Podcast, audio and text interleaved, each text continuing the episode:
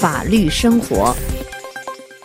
听众朋友，在上一次法律生活节目中，我们摘要介绍了法国内政部长瓦尔斯一月三十一号主持二零一三年至二零一四年度法国移民政策总结与展望新闻发布会讲话的前半段。本次节目，我们继续摘要介绍瓦尔斯部长有关法国移民政策最新情况的后半段部分。感谢收听。瓦尔斯部长在新闻发布会上宣布，于二零一三年八月十二号宣告成立的新单位——在法外国人事务总局，从今往后会进行更细致的统计。在统计离境的违法居留者时，不仅要区分是否被执行了远离措施，而且还要区分是在欧盟内还是在欧盟外执行远离措施的。就非法移民问题，瓦尔斯部长赞扬了法国边境警察2013年中的努力与成绩。法国去年摧毁了203个非法移民网络，创下历史记录，比2012年增长14%。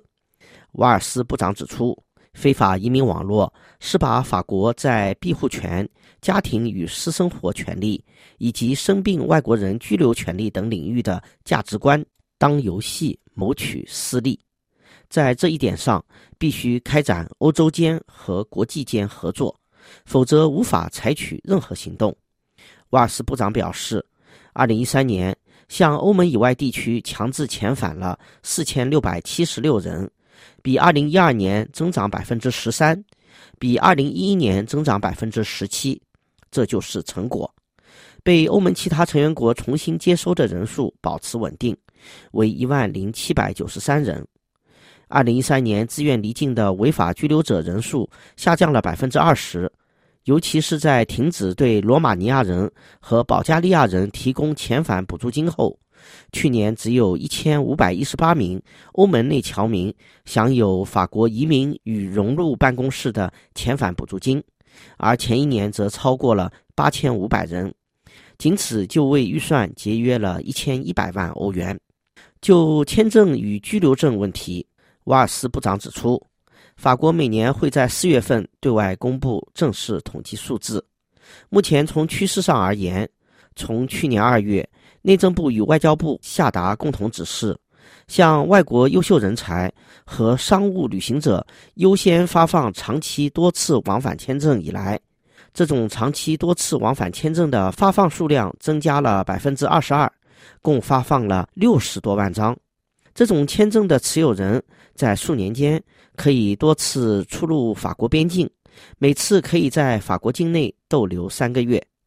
瓦尔斯部长强调。他认为，法兰西已经在才智与知识的移民流中恢复了原有的地位。瓦尔斯部长还在新闻发布会上确认，依据2012年11月28日的行政通令，2013年获得身份合法化的人数增加了一万人左右。获得身份合法化人数的增加，2014年按道理不会再出现。就规划路籍问题，瓦尔斯部长指出。不能混淆移民政策与规划入籍政策。规划入籍应该是一个要求严格的融入进程的结果，因为加入法国国籍就应该符合共和国的准则。从规划入籍的比率而言，有近三分之二的申请材料获得通过，三分之一的申请被拒绝。瓦尔斯部长透露，二零一三年规划加入法籍的人数。上升了百分之十四，为五万两千二百零七人。瓦尔斯部长指出，共和国是有规矩的，执行标准要透明，在全国范围要一致。展望二零一四年，于二零一二年五月上任的瓦尔斯部长指出，二零一二年下半年做的是紧急改革，二零一三年是商议的一年。搞改革就要花时间听取意见和深化方案。二零一四年则将进行重要改革，尤其是重大的结构性改革。听众朋友，以上是法律生活介绍法国二零一三至二零一四年度移民政策总结与展望第二部分，由尼古拉编播，感谢收听。